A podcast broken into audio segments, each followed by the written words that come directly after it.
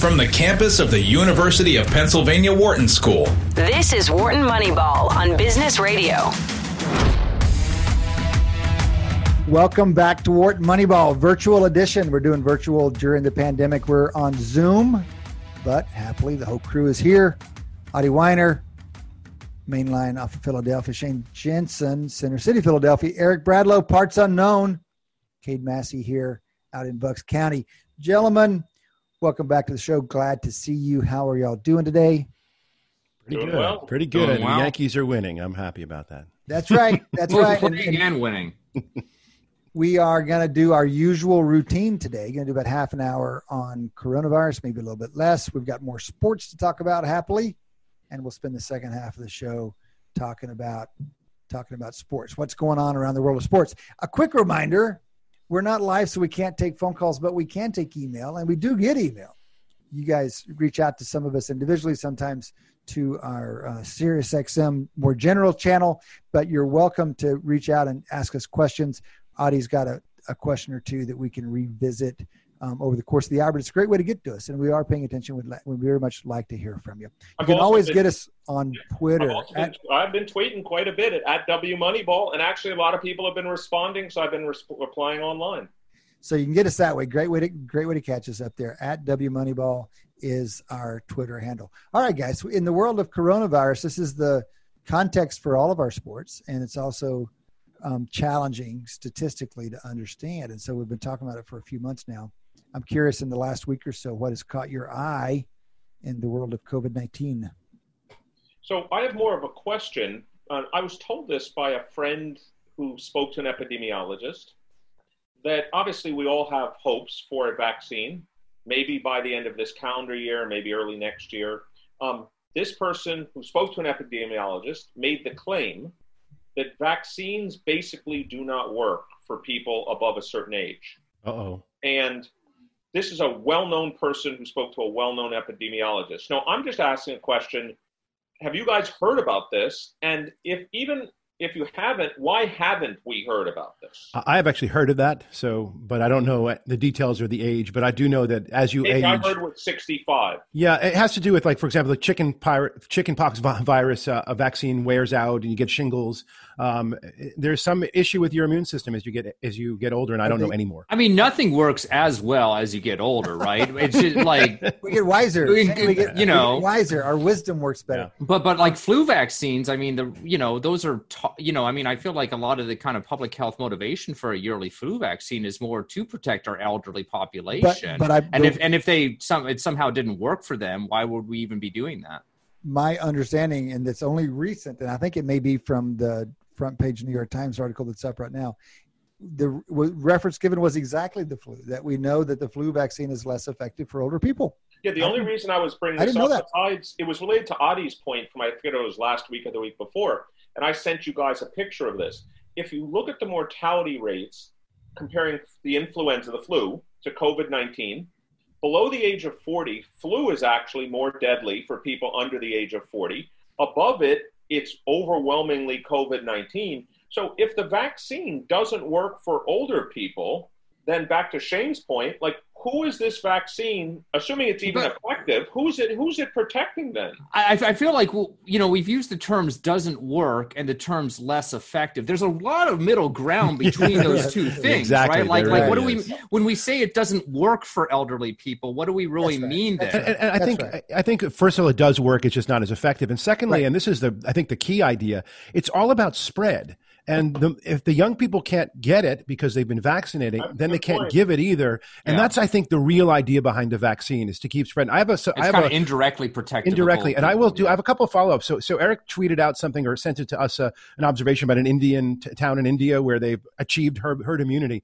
And I actually think herd immunity is um, whether whether that really is it or not is much easier to achieve than we think. And um, I mentioned this on the air, I think last time, but I did some more investigation there are certain places in New York that were hit extremely hard, certain neighborhoods in Queens in the Bronx, Crown Heights, and, and in places in New Jersey also. And one of them in particular, I know a bunch of people who live there, and that whole town is essentially back to normal. Um, their their their their camps, their schools, their their their synagogues and churches are operating. The police force, and and one of the reasons why I think it there has been no problems is in New Jersey, no no cases to speak of, because the the the town were so badly hit with so many people dying, and almost everyone got it so quickly. So they there is a, a possible. I, th- actually think it's it's quite supportive of this that about 25 to, to 30 or so percent of the population might make a make a, a tremendous inroad on the, on, on making the um, the population as a whole somewhat uh, immune. Clar- so, clarifying question, Adi. So when we're seeing these spikes in the Sun Belt earlier this month or last month now, yeah, what pop what percentage of the population is is getting the coronavirus in those situations if we looked at florida arizona texas what percentages are now of course the test everyone's not tested some people are asymptomatic so we're projecting but if we were to project after those spikes yeah. We have some sense of what the population? I would guess so. So there's a couple things. So the New York spike was way, way bigger than what we saw. We're seeing now, nothing like it. This um, is, this so is I would guess. point yeah, I, I guess that that the the the, the penetration well t- about 2% of the population is actually positive so it's got to be higher than that so i would guess it's about between 5 and 10% total okay and it's worth pointing out again that like one of the reasons that we some of the his you know because the, the, some of the figures for herd immunity that we talked about are pretty high percents like you know 40 30 40 percent and it may not need to be as high just because that's you know right. those kind of figures assume kind of a uniform sort of like mm-hmm. connectivity mm-hmm. of the population right, right. whereas you know if, it, if it's really kind of a situation where we have these kind of super spreaders these very highly concentrated nodes in our social kind of graph of a population we may need actually a, a, a, a we don't need as high of an overall rate to get that herd immunity right we we hit on this late in the show last time and it's encouraging to think that we don't need 40 or 50 to, to kind of hit a stopping point um, or a, or a break point was one of the phrases that was used. But I, I, I'm just curious because some people are saying, well, now that Florida and Texas and Arizona have been so bad, once they get over the hump, it's going to be all okay. And it seems to me that that hump has not been high enough to get the kind of break point mm-hmm. that you're talking about in it might not be of New enough, York nope. or New Jersey. I was also just going to go back to relating to Adi's point, but related to back to the concept of the vaccine. So let's think about it from a public policy perspective. So I like the point that um, if the vaccine works on younger people, they can't spread it. That's a great point. But who, number one, who's likely to get the vaccine first? Probably not the younger people, for, unless they're forward looking and they decide that that's the right. best public policy to right. Mm-hmm. Who's less likely to want to get the vaccine? Yeah, for sure. Younger so, people. You know, as statisticians, we tend to think of, you know, there's many parts of the probabilistic chain that have to work to create this type of whether it's 30 40% herd immunity that adi's talking about so it has to be who's going to get the vaccine are they willing to take the vaccine you know can you give it to the right 30 or 40 i hate to say it this way a 30 year old who's got no friends. In some sense, I hope they partner with Facebook or some social networks and no, say, no, don't. Well, the universities too. I mean, I mean there's going to be a lot of institutional people. This is what we know. I'm saying we study diffusion of products all the time. In mm. theory, if you could observe the social graph and you had a fine look, we study this in marketing. Who do you give the free samples to? You know, this is standard network analysis. And conceptually, if you had that data, you could do a smarter initial seeding well, and, and you don't actually have the data to make some theoretical choices. And one of the things you're suggesting is there's two different ways to go about it. One is those that are most vulnerable, because if they get it, it'll be worse. So fine, good. We've talked all along about not having done enough of that already. But you're pointing out there's a, just pick another population, the the folks who are far more social, the super spreaders. Yeah, and so and I mean, yeah. mostly if, if, if we could 16, have a vac- if we could have a vaccine by like if we could have a vaccine by you know essentially early 2021, for example, you could make it a requirement for coming back to university campuses that they get vaccinated. Right. Right. And boom, that's our uh, that's our big super spreader population that we're all worried about for the next few months anyway. Let so me just ask them, how much how much just on false, you know, error rates, how much even if let's say a vaccine was ready for everyone to be inoculated before the spring semester started, let's call it before January the 15th. And let's say even everybody at Penn got this vaccine how would we get any sense about the effectiveness of it, um, the spread of um, if you know, let's say even say it's 90% effective, which we heard this last week, which every epidemiologist refutes when the head of Warp, Operation Warp Speed said it's going to be 90% effective. Well, let's even say it was. We have 10,000 students, 20,000 students come back to campus. Let's say it's 90% effective. And now all of a sudden, a thousand people get it. Now they spread it to other people who maybe don't aren't the early adopters of the vaccine. So what is the math that makes it okay even for people to come back, even in, in the optimistic case of 90% effective? I think the the logic would just be that it's better than not having it. I mean, we're about to have schools open without any immunization at all. Yeah, I mean, it's also yep. it just reduces the prevalence. I think this goes down exponentially. I mean, that's the real magic here. I remember studying polio vaccine uh, vaccination effectiveness rates back in the fifties, and it's not it's not even fifty percent effective. Yet polio disappeared as a disease. How so, did that happen? Talk talk about that some. Talk about the reduction exponentially. We saw it rise exponentially. This is just just the mirror of that. Yeah, I mean, basically, it's just the mirror of it. Essentially, because it has to do with this R, which is this e to the RT, right? The spread is e to the RT. T is time, R is the rate, and if that R is bigger than one, then then it goes up rapidly. If it's less than one, it goes down rapidly. And this is this is the magic. And the problem is is that it, uh, unchecked with with with a total population that is susceptible and no one doing anything, R is big. It's like between two and four when you when you are all locked down, R is like 0.5 or some some fraction that's way less than one when no one's leaving their house. But of course, some people do. There there's factories, et cetera, and there's essential workers in hospitals. So it does continue to spread. It turns out that when we're kind of in the halvesies, it's kind of like low one, like 1.1, 1.2 if we can get it down below one, it's um, that it'll go away and it'll go away fast, and that's the goal of a vaccine. Adi, one of my intuitions here is that these dead ends are what's critical because the expected, if you got, if you're looking at 1.2 or something, then the expected number of future infections from any one person gets real big real quick, mm-hmm. right? It's it's more than that. it's 1.2, and then everybody that he hits gets 1.2, right. and so so if you kill if you kill that tree in one place, then all the expected downstream goes away and so that's these dead ends are vital. So immunizations are dead ends. Mm-hmm. Um, that are, as is someone who's staying home and, and self quarantining. Eric, I think he, he's, he's excited about news. Or I don't something. know if I'm excited. I just got breaking news just showed up on my phone um, that I see the Cardinals Tigers got canceled because, as we see now, um, they said 13 people on the Cardinals oh, baseball have coronavirus or tested positive. And so now the question is, you know, how many did they spread it to? Um, as I've said before, um, we talked about this last week. The Cardinals didn't play this past weekend, though. They were one no, of the teams that. Correct. They already yeah. postponed their game. But again, it gets back to also what you guys briefly talked about off the air. At some point, you're going to have some teams that might play 40 games and other teams that end up playing 60 games. And then I understand winning percentage. I understand that's what they're going to do. But at some point, it's going to get so unbalanced that they're going yeah. to have to do something about well, it. Well, I mean, I, I, yes, they're going to have to do something. But I, I believe the Marlins are scheduled to go to play again this week. Is that what the what the schedule is in the offing? That um, most of the, they haven't had any more right. positive tests, and they haven't any more positive. And I will just say, just from reports from most of the players who were who, who were tested positive early, they came back within about a week or so, ten days. So maybe if it's if each team it takes off a week because they have a, an infectious outbreak, um, then perhaps it, it, I'm, I'm being trying to be as optimistic as I can here, people. quite no, honestly, just, um, so the, the cards, the cards, a couple days ago, or maybe was it yesterday? There were two cards positive, and so yeah. now there are 13. So this is and at least theoretically, you know, if, if it sweeps through a team once, it's probably doesn't go back sweep through that team again, right? My question is, to, you know, to blend COVID and sports, can we learn anything from this in the following sense? Baseball is a non-contact sport. Okay, the NFL, college football, they're thinking about playing.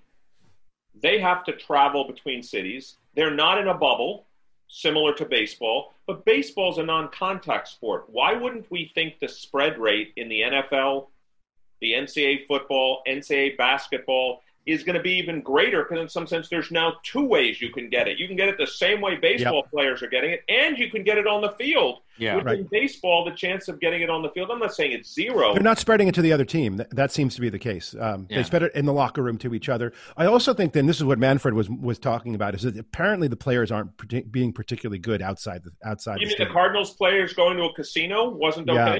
Yeah, yeah. and uh, this this seems to be an issue, and this is why the NBA is in a bubble. But I'm going to point out, Eric, and this is why why things are continuing. As you started this conversation, the for under 40 and all the more so in the early 20s, this is not it's it's a, it's a, it's less dangerous than flu. So we're seeing almost none of these players have any problems. One player, I think it was who had a had a myocardial sort of a, a heart inflammation or heart, which which is actually somewhat uncommon when you have a, a viral infection. Usually goes away fairly quickly, but this is the, the worst there complication a, that I saw. I, I, will say that there is yeah. one thing I did that caught my eye. There's a lot of articles like uh, uh, JAMA and stuff like that this last week that you know seem to suggest that there could be kind of heart disease con uh, some fairly severe heart disease consequences to COVID even among like not not necessarily the oldest oldest people so like you know this is again like if you know we're seeing i think uh you know among nfl players right. predominantly linemen are are you know linemen i think are are, are one of the uh, groups of players that are opting out fairly often.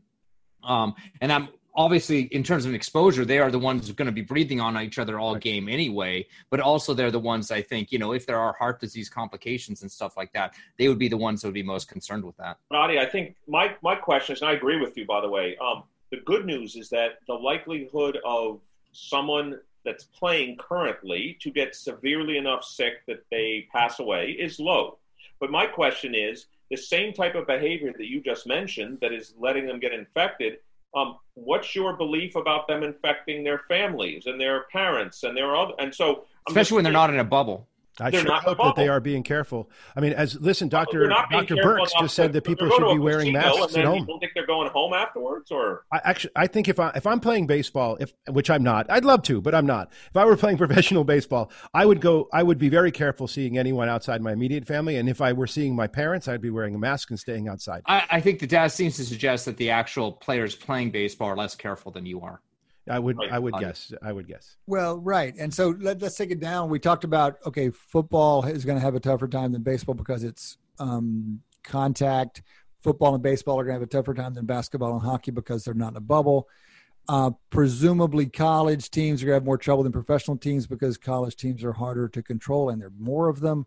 And so, this is not painting a good picture for college football the, to, to jump a little bit ahead, and, and, this is more coronavirus really than, than football, but there is a fair bit of concern among players. There's a there's an organiz, there's an organization of players out in the Pac-12, and it's probably going to go beyond the Pac-12, who are threatening to not play and they want more safety. They're beginning to wonder, okay, hold on, hold on, hold on. You're not letting the rest of the kids come back to campus, but we have to be back to campus.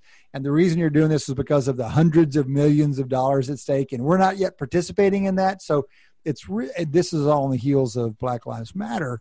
It's this really volatile mix. So on top of all these health concerns, you're adding these very real political, social political yeah. concerns, and I mean, I just don't see. I just don't see how anything. Yeah, I mean, in the, at least in the NFL, they're actually being compensated for all these risks that they're taking. Well, I, I, mean, I, I, will point out though um, that the under uh, complete ridiculousness of this system is that not only the college players not compensated for playing, but if they don't play, they aren't able to. This is their audition, right? This is their audition for the NFL. Yeah. If they don't play, they can't be in the NFL because they can't show their stuff. So, and as we know, a huge majority of the people who do make it in the NFL are people who you didn't think were going to when they were drafted in high school and turned out to be amazingly successful on the field. And they demonstrated that during their college. Well, I just want to understand, I just want to understand something that Cade said. Obviously, we know college players aren't directly paid. I just want to be understand. So, I haven't been following the let's call them the non-profit making sports for universities, but there could be a university where they're going to play football but they're not going to play track or they're not going to have track because it doesn't make as much money, or they're not going to do I don't know fencing or even my son's sport squash, which I know is it's almost certainly postponed for the fall. So they're going to separate the profit making D1 sports from the non-profit making, and that and and and what rationale will they give? For having the football players back on campus versus the other D1 athletes, I don't think I anybody's like- skirting the real rationale, which is money. I mean, the yeah. the fo- football in most of those schools fund every other sport. I mean, except for basketball. So football and basketball basically fund all the other sports. And so it's this very real economic reality. We're talking hundred, literally for most schools, it's pushing hundred million dollars. For for many, it's some schools are pushing two hundred million dollars. It's just it's so stark now. And even if you're not in the college kids ought to be paid camp. I mean, there's a whole model of amateur athletics that says, look, this is what happens.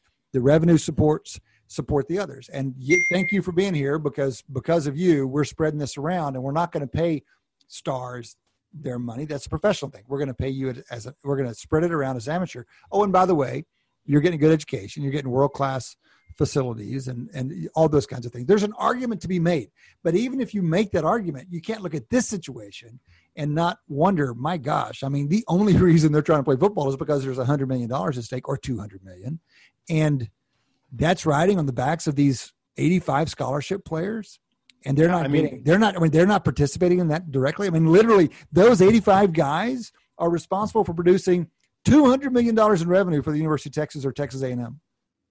Full stop. And it's hard not to say well something's something's out of whack in that system especially when they're having to bear the risk of health that they are. It's very stark right now. It's just incredibly yeah. stark and it's it's it's it's hard to imagine them going very far forward. Yeah, I'll, I'll, give my same prediction. They may start, but I don't see them ending. You know what? I think a lot has to do with prevalence of the time, viral prevalence in the state where the teams are playing at the time of uh, the season or the time of the first game, and their commitment to actually bubble a fly, if that's a word I can invent here for us. Um, because I think the baseball players have proved that they you don't bubble, and you I mean you hang out in Atlanta. I mean Matt, Matt just threw us a note that the Marlins players were into a bar in Atlanta. Oh, yeah, right. Atlanta's in the middle of an outbreak. It's not like it's just, to go to a bar in Atlanta in the middle of a baseball season is is just you know asking for it and, well, and listen, i would that, hope that our players in, in, in, college would would be much more constricted i mean it could be that they they i mean in some ways there's there's it's different stakes for those guys because a lot of those guys want to play. I mean, it's it's mm-hmm. it's they're playing for fun. Some of them have a chance to play pro. Some of them won't. Some of them will miss their last season ever. I mean, that's the flip side of it. It's not all economic. These guys want to play football. There, I'm sure there are lots of folks who would just as soon suit up and play football, and they and they will do whatever is necessary to be able to do that. And so there will be heterogeneity, and maybe there'll be some teams out there. I mean, the most fascinating thing that could happen is that you've got this just complete atomization of the of D one, and people are scrambling and just playing, you know, pickup games or whatever. Let's who's available to play next week? Who's still healthy? Which teams actually want to play? We'll see on ABC. You know, I, I don't know it's we do have 130 teams and there are different preferences out there and wildly different public health states nothing to add I'm, here I'm nothing to add you summarized yeah. it beautifully i'm speechless just because um, it's not just about the players it's just you know um, well let me ask a question let's uh, does the, what does that 200 million dollar number become if no one's in the stands Oh, right. Um, you know, it's a big part of it. I don't know exactly how, how big a chunk, but it's a big part of it. Well, they'll probably have some people in the stands. I mean, well, they'll have some, but they, I mean, they take big hits pretty quickly. And, yeah. and people are talking about, I think people are down to like 25% capacity plans now. I mean, it's going to be, it's going to be a little rough.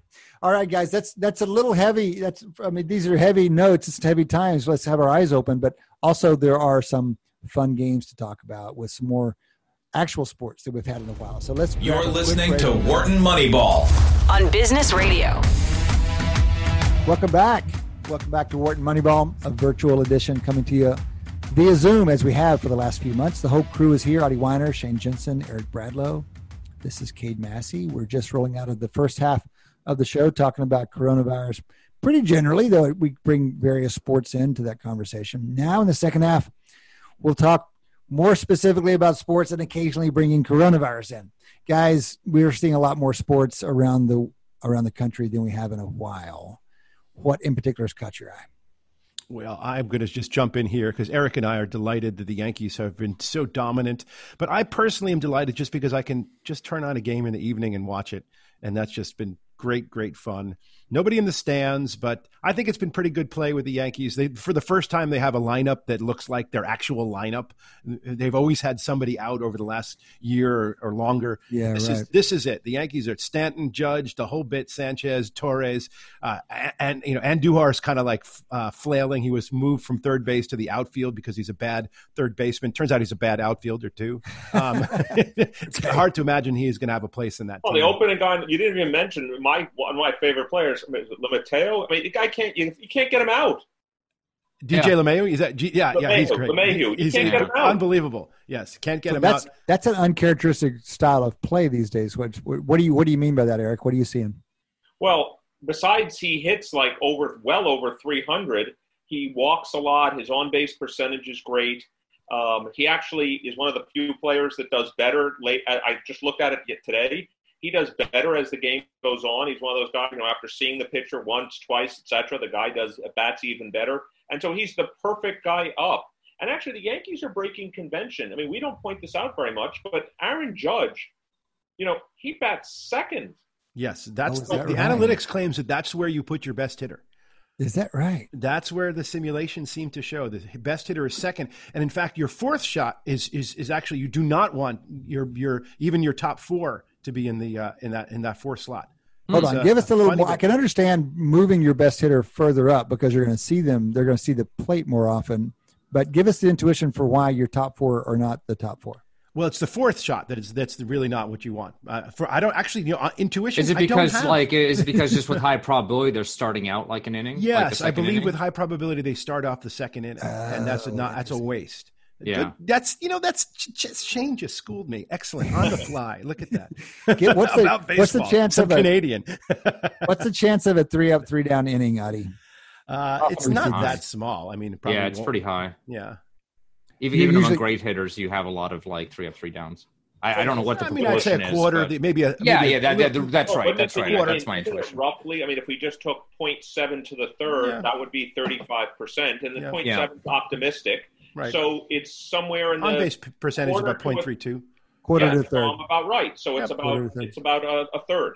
So look, That's from right. a distance, the Yankee news that, that I can't help but avoid is Aaron Judge homering in five straight games and yeah. two yesterday. Yeah, you know he's he, and he, apparently he claims he's not locked in, but but he you know, set a home run record on rate at least. He certainly has. It's a funny, you know, the Yankees are, are, are in some sense the epitome of this new style of play, which is hit the ball out because they shift the, the opposing teams shift so beautifully and people have the and it's hard to get hits so you have to leave the ballpark in order to, to, to, guarantee yourself a hit. DJ LeMahieu, by the way, is exactly the opposite of that. He hits to all fields at all levels, and you can't defend against him. And he's kind of the old school. Yeah. In fact, I mean, the Yankees I'm, scored a couple runs yesterday without home runs, and I was really happy to see that. I missed that.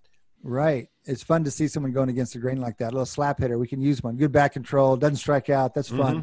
Mm-hmm. Um, but tell me about Judge. When, when, how many games in a row do you start being impressed by? You y'all are usually talking about streaks and probabilities. I mean, uh, am I supposed to be? Am I not supposed to be impressed with five in a row? Five's getting up there. I mean, the, the, the record is eight. I remember for the longest time it was uh, just Dale Long is the name of the player that had the streak for eight, and then I remember that was in the '60s uh, for the Pirates, and then I remember uh, Don Mattingly, Mattingly yep. tied his record in like '80 84, 85, somewhere in the early to mid 80s wow. there. Okay. And it was also just recently tied. I forget who the third player is, but there are three people at eight. Um, yep. But let me, I, it's one of those things. Um, to me, five seems like an eternity away from eight. Oh, really? Okay. Oh, yeah. Well, I mean, let's imagine he hits at a, a home run clip of 40. So he hits a home run in every one fourth of every game. Yeah. So now he needs to get at least three more games where the probability in any one game, if we're optimistic, is one quarter. Yeah. So that still makes us, you know, one out of sixty-four. Yeah, yeah so he's got a he's got a two percent probability. Unless you guys want to believe in momentum. Well, this, this well I mean, uh, so I mean, uh, the, the the other way to answer this, which would at least factor in historically momentum, is just look empirically at the number of players that made it to four games, hitting four home runs, uh, yeah, right. and then how much drop off there was to players. This list of players hitting five in a row, and how much drop off there is to six, seven, eight. We know it's down to zero by by eight. I, I think this is one of those times where the theory would almost tell us the answer within a very good rate. In other words, let's assume I get momentum, non-stationarity.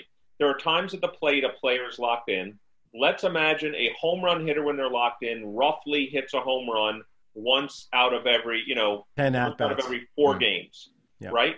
So once out of every four games, which would be, well, Adi even pointed out, that would be one out of 16 at bats to 20. Yeah. It's probably a little better than that. Better than that, yeah. They might actually be one in 10, you know, basically Babe Ruth for his entire career. Um, when another player is locked in, that might be their home run rate. So maybe it's four or five percent chance he makes it now. So this this is um I was about to ask this question because do you believe we give you a hard time about momentum all the time, Eric? But we're this is more about regime shifts than it is momentum. So it's not. Well, it's, it's hot. I have, I have a question is this not hotness? Well. I mean, he's not. I mean, let's ask the question because you you have to ask: Is this is Judge right now hot? Yeah. Or is he? This the, is the question. Uh, or, or, is he a regime shift to a better player? Um, oh, hold actually, on. I'm not distinguishing those two things. Uh, well, no, because the basic idea is hotness is is predictable by hotness is caused by its its own success. That's oh, that's oh, no, the, I guess the belief. It's okay. psychological, right? You do well, you get better, right? So that's, what temporary. I, that's what I meant by momentum. That's autocorrelation. If you after that's success, right. you're more likely to succeed again. But a regime shift is just you know they're still relatively independent, but a higher success rate that's across right. all of them. What yeah, I would right. think would be the cause, but not the cause, the effect of this is my guess is Aaron Judge will have a higher on base percentage for this period of time. It may not translate to home runs. In other words, he's not swinging at bad pitches. Mm-hmm. And so my guess will be he'll walk more, he'll put the ball in play more. Whether he's going to hit a lot more home runs, that it's hard to know. Eric, is that including the the strategic aspect of this? Don't, don't you think pitchers will pitch him a little more carefully because of his hotness or whatever? I was shocked. I watched the end of the game yesterday. I was shocked that they threw him the ball anywhere near where he could touch the ball in the eighth inning last night. Uh, because any ball you well, here's what I do believe. It is the Red Sox. Their ability to throw the ball where they want to is a little bit diminished relative well, to other teams. But yeah, yeah. There, there, are two things to consider. First of all, a walk is bad. And pitchers know that, and they, they may not have known that as well the yesteryear. But a walk is something you don't want to do. And I don't. How many outs was it, uh, Eric? Do you remember when when Judge came up? I don't. I think it was one. Right. So particularly when there are fewer than two outs, uh, it's nuts to try to, to walk someone. It's a da- very damaging thing to your expected run production. So you got to remember that. The second thing is that professional pitchers, um, they believe they can get anybody out. It's part of the psychology of being a professional baseball player. And they, if you don't have that, if you if you're running scared even against Aaron Judge, you aren't going to be in that position. So I think they love to just do it. And no, they don't run away. They just don't. it's hard. As analysts, we look at them go, "What are you crazy?" Yet they just don't do it. I want to talk a little bit about ho- the NHL playoffs, which mm-hmm. I spent a large part of this weekend watching. Kicked off Saturday. Fantastic. Yeah, it's been fantastic. Five games a day. And what I've wow. noticed, uh, and and the level of play is very high, but kind of high variance. That could be fun. Like the watch. Flyers against Boston is a great example. The Flyers uh, beat Boston and looked much better.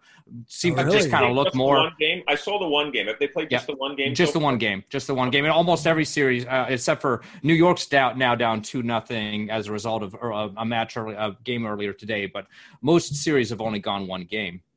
Um, but I, it makes me think because in hockey, of course, you, I mean, you in any start of a playoffs, you would see some teams coming in, you know, seemingly with their legs looking hotter than others due to kind of momentum. And Eric, you and I often interpret that as, oh, you're coming into the playoffs at the end of a season and you've got the momentum with you. This is an interesting situation where they presumably have completely zeroed out momentum, right? Right, right. Every right. single team has been away for the exact same amount of mm-hmm. time. They had the exact same amount of time to prepare. So teams that come in now and are quote unquote hot or cold, does this can we say more about like what what what leads to that? Is it just random variation? Can we detect mm-hmm. coaching differences? Right. What, right, what what's right. going on? Like, it's kind of an interesting sort of experiment with and you know not not a great exper- not a very generalizable experiment in unprecedented times and all but it's an interesting kind of evaluation of where we've kind of zeroed out the usual kind of coming into the playoffs with momentum kind of situation. I mean, so setting aside any debates about how much that exists, because yeah. we I'm, I'm, pretty sure it doesn't exist in football, for example. But it's a great question. We talked about it a fair bit uh, about when when we were talking about the NBA a few weeks ago. We anticipated there's just going to be more uncertainty than there yeah. usually is, and ba- basketball can get kind of boring because there's no uncertainty about who's going to end up in the in the conference championships and we thought, well, there's so many other factors going on right now that it's going to introduce this additional uncertainty. And I ended up getting more excited about the NBA season as a result. Is this not some of that? So yeah, and it could just be kind of like you know just that sort of content. Like it could be sort of variation, not necessarily. I, I mean, I was t- tempted watching you know a lot of hockey this weekend to kind of read some aspect of that variation into kind of like different. Like, is there something to be learned about how teams have kind of prepared for this. Yeah, for sure. Because no one knows how, no one knows, no one knows how to do it, right? So teams right. are going to do different things, and some are going to work, and some are. Yeah, like work. is, is there kind of like learnable? Like is some aspect of this variation kind of reproducible, basically, yeah, or is it just completely random? And that's when a great question. At, when you look at the quality of play in the NHL, like I was, I watched a lot of basketball the last couple days, and to be honest with you, I know they said that it takes like eight games to start playing. Like you know, I don't know. It looked like the NBA to me. Yeah. Um, what is it looking like in hockey? The NHL too. I mean, I, I, the one thing that kind of occurred, I noticed like the passing was not quite as crisp. Like I did sort of, I feel like there was more kind of wayward passes or incomplete, you know, than you would probably get like with like between teams that are kind of coming into the playoffs a little bit more, you know, practiced and, Shane, and, quick, in their quick, zone. Quick question: What is yeah. the base rate success of a pass in hockey? Oh, that's a great question. Oh man, I mean, it's such a I'm not even sure it's informative because it's such a function no. of distance and stuff like that. I mean, I know, there's an average distance. So yeah, that's right. Okay, I, would have to look that up. I'd have to look. But it's but it's kind of interesting, is it? Because hockey is one of these games where there's a lot of messiness yep. anyway. There's a lot yep. of incomplete passes. Oh yeah, so, no, and so it is kind of hard. You know, it is a little bit hard to discern what is kind of you know. What do you think? It, real quick guesses from everybody what you think it is. What do you think the average success rate completed pass? In hockey is across all distances, all time, all everything. Is is there a and definition of completed? By they, the way, I'm sure they're coding it. I'm sure they're coding it. Seventy five percent.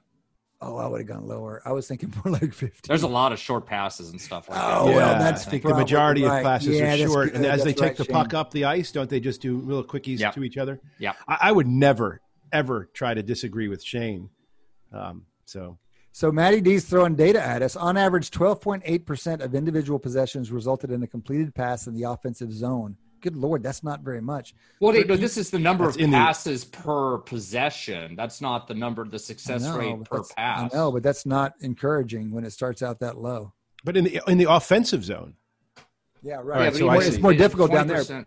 Fair, fine, fine, fine. Let's not let's not go too far because because okay. that's we're not going to answer. The, the, the other thing, I'll, the other thing I'll kind of point out that I think you know I kind of noticed is I think the, the goalie variability, like the, the goalie performance variability was higher as well. Oh, really? Like some, you know, and, and that fun. again, I don't know whether that's kind of a preparation thing where some goalies are kind of, whether goalies take a little bit longer to get, you know, sort of like in, in into, into their kind of game shape or not. But right, like I right, did see right. a lot, there was a lot of kind of, you know, random, there, there was a lot of randomly high scoring games. And some of that was, I so think, Shane, sloppiness on the goaltending side. Just remind us about hockey, are we seeing the of the 24, I think it is, that made yep. the playoffs, are we seeing 9 through 24 right now? Is that. No, no, you're seeing uh, uh, all of them. So the Flyers and Bruins, for example, played. So the, the top four teams in each conference are, are playing a round robin right now to decide to, A, to warm up. and also it. to decide that one to four seeding. I got it. Okay, so, so the, not, for example, the Flyer, the, yeah, there, there's you have to make a distinction. There's like the quote unquote qualifying round, which is occurring between teams like five to 12 in each conference. And there's also this like kind of seeding round robin that's occurring between teams one to four. How much? And, how and much, they're kind of, and the games are kind of just intermixed. And the, qual- the qualifying series are then just three games, best out of three. No, best of five. Oh, best of five. So, I so they're playing more. it's a best of five. Yeah the top seeds aren't playing as much. So, so the, so, so the top seeds are going to play exactly three games. Yeah, right. Okay. The qualifying teams are going to play a an average four or something. Got it. Yeah. Got it. Got it. Back to Cade's point, how much? You know, I can speak in basketball right now because I've been watching again a lot of it. I just don't think some of these teams care. Like the Milwaukee Bucks are playing for nothing. They've already clinched the one yeah. spot in the East. The Lakers are the one spot on the West. I'm not saying they don't care, but I mean they'd rather not get injured. They want to be in shape how much in hockey are you seeing? Like, does it matter whether you're the one seed, two, three, four? I mean, there's no home ice anyway, so does it really matter? Yeah, no, and I mean, I think it would be. I mean, the Flyers Bruins game certainly the Bruins looked kind of listless in that game. The Flyers looked much kind well, of. They're mad engaged. because they were going to get the number one seed. Well, no, that's right. Happened, no, right? they're they have they were lapping yeah, the field. They were lapping the field, and exactly then the pandemic right. hits. Yeah. Um. Yeah. You know. Uh. And I mean, Chicago is the fifth seed in the East and they're down actually in their series now. Uh, you know, one to zero uh, to uh, Edmonton. Oh no, sorry, they're up, uh, they're up in their series. Sorry, but like you know, they I mean, basically as a five seed, they have to play this whole other round, and just ahead of them, Philadelphia gets the kind of easy round robin type of thing. So, yeah, there's a weird. Right, right. I assume also there's matchups in hockey. Look, we talked about this in the NBA. Is there ever a scenario where an NBA team would say, you know what? I'd rather be the four seed than the three seed because I'd rather play the fifth seed. And you know what? I don't want to play the Clippers. I'd rather play the Lakers. Is there any scenario similar thing in yeah. hockey where they're looking at matchups? Oh they- yeah, certainly. No, I think certain teams like you know, I mean, again, that's probably more in depth than like Tank I can kind of prognosticate. right now. But no, yeah, definitely there's a there's a matchup situation where certain teams like I mean, you know, I, I you know Pittsburgh's in the qualifying round, and you know, I, I, I would feel bad against any team that happens to kind of match up from the, like the top four that matches up with them because those mm-hmm. guys seem to all they, if any team kind of consistently turns it on as the playoffs go on, it's Pittsburgh. Um, what about what about the NBA, Eric? You said you watched a lot of it over the weekend. Um, the, you said the quality of play looks good. Any teams? Shane talked about the variability across teams getting out of the blocks. Have you seen that with the NBA? Yeah, well, the the teams that the team that looks good to me, that is so underappreciated, is the actual defending NBA champions for the Toronto Raptors. Yeah, right. Now, I understand Kawhi Leonard's not on the team anymore, but that team is really good. And they're going to be a very, very tough out in the East so, uh, so they just they just took it to the Lakers, right? Is that right? Correct. So Kyle Lowry went off against those guys. Yeah, but it's not even that. It's what I see when Toronto plays the Sixers, which I've seen a bunch of the game. You can't get a shot off against them. The Lakers mm. scored 92 points, mm. and um, that's the challenge with playing Toronto. They're an extraordinarily good defensive team, and so that's going to be the challenge playing them. Does does that inform our theory of what parts of the game start well after the cold and what starts? I mean, is it easier to play defense straight out of the blocks than it is offense? I would agree. I would think it would be. Because it's just it an effort thing. I've also seen some games. I forget the Rockets played. I don't know Portland or something. The score was like one fifty five to one fifty two. overtime. Like overtime. That, that was I, overtime. The, the, other thing that keeps reminding me of is, you know, I look at our Sixers and people are like, they're a hidden sleeper, this and that. They look okay. I'm going to go back to my childhood. I'm going to say it again for the thousandth time on Wharton Moneyball. When your best player is a center, you're in real trouble. Yeah. And Joel Embiid the other day had like 41 points and 22 rebounds, and the Sixers lost by five. And again, he's so far the best player on the team, and it's just not going to be winning basketball. It's just not. You can't. Three is 50% more than two, as Adi has taught us all. And, you know, he can shoot the three, but he's not a three point shooter. You got a team, you know, Tobias Harris doesn't really shoot the three enough. We know Ben Simmons doesn't shoot the three.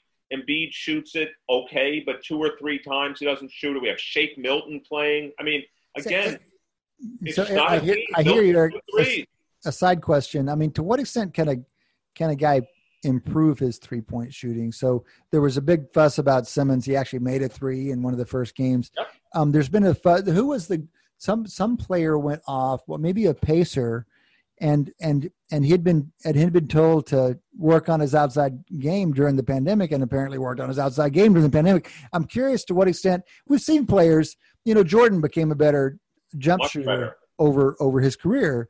And so i mean you'd think that simmons would be able to pick it up. You'd think that some of these guys who aren't adding any offense would improve over time. Maybe it's too quick to ask that to happen but I'm just I'm just a little surprised that we we continue to have the same story out of out of these same set of players. Yeah. Well, actually, yeah, just to follow this up, the basic idea I think that one of the great innovations is that statistics or analytics has brought to the professional sports is the realization that learning and growing doesn't start doesn't stop the day you you sign your professional contract. Mm-hmm. You, you, can actually get much better at all the things that you you thought you were you know just because you're a professional doesn't mean you, you had, don't have continual room to get better so with Adi, particularly with the right training. you say analytics have shown this. What's an example? What are you thinking well i'm, I'm thinking for, for, for, immediately of course from pitching right? So this idea that that the cameras and the and the ability to to, to improve your pitches with the right with the right um, coaching and the right, right. technical feedback is extremely important but i think that's true in basketball as well and I, and I think it's a mindset, the idea that you can get better. And and I always I always wondered like why how do the New England Patriots do it every year? Now maybe it was because they always had a great quarterback, right?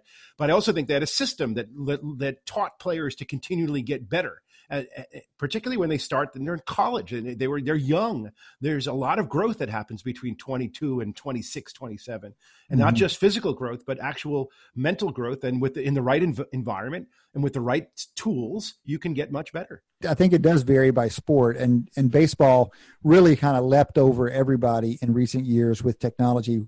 I've heard general managers in the NHL bemoan the fact that there's not that much development that happens once they get to the big leagues. That all the development happens in the minor leagues, and they don't expect to be working on their game essentially once mm-hmm. they get mm-hmm. to the to the to the top league. And so that's a pretty stark difference from baseball. And I wonder how much variation there is across sports.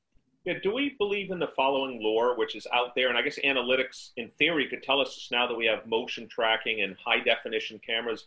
You know the old expression, kind of, you have to get worse to get better. And what I mean by that is let's imagine you have a player who's scoring 15, 20 a game in college. They're playing great. They come to the NBA, but there's clearly a mechanical flaw in the way they shoot the ball, which means now you're going to have to, in some sense, reteach that person how to shoot mechanically right. It could be the same in hockey with with uh, you know hand positioning or the way they you know it could be the same in football, the mechanics of a quarterback. It could be the same in tennis on service motion. Do we have any evidence about players, you know, maybe that's why a lot of growth isn't there because players aren't willing to get worse for six months to a year to actually then get better in the well, long. Well, there's but there's also like kind of isolated situations where you kind of think like like did Shaquille O'Neal actually get better at shooting free throws as his career went on? Because I mean, there's an example. Have. Like here, here here's an example of a per- player who, an obviously excellent basketball player, definitely not good at something, does it a lot. So you know, there's there should be plenty of incentive yeah. to get better at it. And it's and it's an aspect of the game that at least theoretically you should be able to kind of maybe right. you know do an isolation where it wouldn't necessarily negative you know what eric's talking about. You wouldn't necessarily have to sacrifice other aspects of your game. Shane, unless you could argue that there's just a unit amount of practice time and his focus was better but off. there's, but there's not. And that's one of the things that differs yeah. across players is a willingness to invest yeah. um, and and i'd generalize the question. I mean so do NBA players generally get better as free throw shooters yeah. over over time? And I, it, you sure would hope that there would be some improvement. I mean, it is the most repeatable, isolated event in basketball, and you would think that there would be room to get better. But let me ask you guys a question: um, uh, Have have you gotten better at your job in the last year? I mean, 26, we, I think it stops 26, 27. well, this is, I mean, I, I think they, it's, it's so easy for us to sit over here. I mean, I, you note the difference whenever you go and you get around professional sports. I mean, it is a, it is a culture of mm-hmm. improvement and, and, and maximizing potential and performance. It's just a, it's in the water, it's in the air. At least they're talking about it and trying it all the time. It is so different from where we are. Yes. We're trying to write a paper or teach I mean, a class. So measurable, right? Well, I, but is that a is that we don't want to use that as an excuse? I think it's I think it's interesting. I I you know I like to say that sports analytics is the cutting edge of people analytics and what's happening in sports will be happening in non-sports organizations down the road but sports does have the advantage of being so much more measurable and so whenever and, we and see more and more and more direct immediate feedback yeah, because on, yeah, on, on, on improvements. That's right. And so, the, I I often wonder what are the professional examples of uh, that kind of performance improvement. And if we took an assistant professor or an associate professor, or when we gave tenure to somebody, we said, okay, fine, but these are the things you need to work on. Here's the feedback you need, and come back and talk to us. I mean, what would you do? How would you try to I'll train? Give you a measurable. You could, I mean, let's let's. I'll get to the teaching side in just a second. Um, you could imagine conditional on she or he writing a paper, right? You could look at what's the likelihood that that paper gets published. Um, you could imagine that hopefully someone develops, whether it's better taste, better ability to uh, write papers. Um, you could imagine a higher hit rate as someone moves through their career. Yeah. Yes. Um, right. So some measurables there, and and as in sports, noisy measurables, but for sure. Um, there's not a big sample, but something to work with. a large but, number of people and track but, them over there. I mean, this is one of the we can make up numbers and, and, track them. That's true. The problem I think we have in our field is that we can't agree on what those numbers mean or whether they, they say the things we, we want them to say. So, and that's sort of the problem. I mean, if I had to, if I had to encourage a professor to get more papers accepted, I would I could end up creating a monstrosity where nothing interesting is ever tried. Yeah, right. Because in our field, particularly statistical or mathematical statistics, the kind of papers that are easily published are the papers that we call n plus one, where uh, papers one through n is already written. The the kinds of the, the directions are already set and formulated. They're almost out there, ready to be done. You write the n plus right. first paper. There's no argument to publish it because it's not frankly, it's just not original. And, yeah, and so there's I mean, no people we, we, getting we, upset can, about it. We can deconvolve this a little bit. I totally agree that like trying to come up with some kind of numerical measure of the quality of what we do is, is, is exceedingly difficult. But if you just defined a numerical measure like number of citations, could you, I mean, you could then at least look at, even if it was a very imperfect measure of, of kind of professorial quality, if you told a professor early in their career, you need to up this thing, they will. Would professors do that? but they, Would professors be able to do that? That's more the question I, think yeah. Cade was asking. I, I agree yeah. with all that, but but and uh, one last point we need we need to move, but and it's a question for any profession. The what we've seen happen in sports is they decompose it. It's not you need to have more hits. What we've seen happen in baseball is here's your swing plane, here's your exit velocity, right. here's your here's your swing compared to the, you know whoever's swing and what's the what's the analog in your profession? As a listener yeah. whatever your profession is how can you decompose it in order to really improve your performance? Guys before we run out of time real quickly um, why isn't tennis back? You'd think tennis would be easy. So what's going on in tennis? And also anything new in the world of golf? We got the pga championship coming up. Just quickly in tennis um, players can't travel. They want to bring a big entourage. There's travel restrictions. And so that's the big challenge. And when they come to, if they come to play, let's say a U.S. tournament, and they have to quarantine for a certain amount of time, they don't want to do that. And then when they go back to their country, they'd have to quarantine. So it's the, if you like, the travel cost in quotes. But hold on, they don't want to do it. How else are they going to get paid? The, the golf, they put on some podunk tournament in Wisconsin, and friggin' everybody shows up because they're dying to play. So I don't understand. How, what are you doing if you're not playing tennis? Well, understand there's a bunch of tournaments. Like there are a bunch. The top female player in the world, Ash Barty, has said she's not going to play the U.S. Open. Why not? What's the reason given? Because she would have to come to the U.S., quarantine for 14 days prior to the tournament. In the U.S., we don't make that. You mean New York makes that rule? Is that a rule in New York now? Or? No, that's the te- uh, tennis. The tennis has that rule, and okay. it might be. I, I, don't even know. New York City might have that rule now, depending right. on where you're traveling from. Right. Number two, they would definitely put a restriction on the number of people you can travel with. Tennis has put these restrictions. And then if she wanted to go back to Europe to play, let's say, the French Open, she might not be able to do so because of the time in between. So players are having to make a choice between US based tournaments and non US based. Ah, okay. Now we're to the heart of it. We just haven't gotten around to the season where we're playing non-U.S. majors. Interesting. All right. I, I think one of the things that we're having trouble with is we can't really figure out how safely you can do these things yet, and so yeah. we've been erring on the side of the extra cautious. Right, right, right. Well, guys, we're going to have more to talk about next week. I know we've had some tweets around some of the calculations. You know, baseball's doing these different things. They're having seven inning games. They're putting runners on second to start extra innings. Lots of good analytics. Adi Wyner is your man for that. You can follow him to get some calculations. We can talk about it next week. Also, PGA Championship. That's major golf, fellas. That is major golf. It is happening this weekend. This is the one that got postponed. It was it usually ha- used to happen in August, but it's supposed to be happening in June. It got back bumped into its normal spot. This is out in um, in San Francisco, Harding Park Public Public Course out in San Francisco this weekend. Should be fun. All right, that has been another episode of Wharton Moneyball. Thank you for listening for the whole crew here Shane, Eric, Adi, Maddie D. This is Cade Massey. Appreciate you listening. Come back and join us next time. Between now and then, enjoy your sports.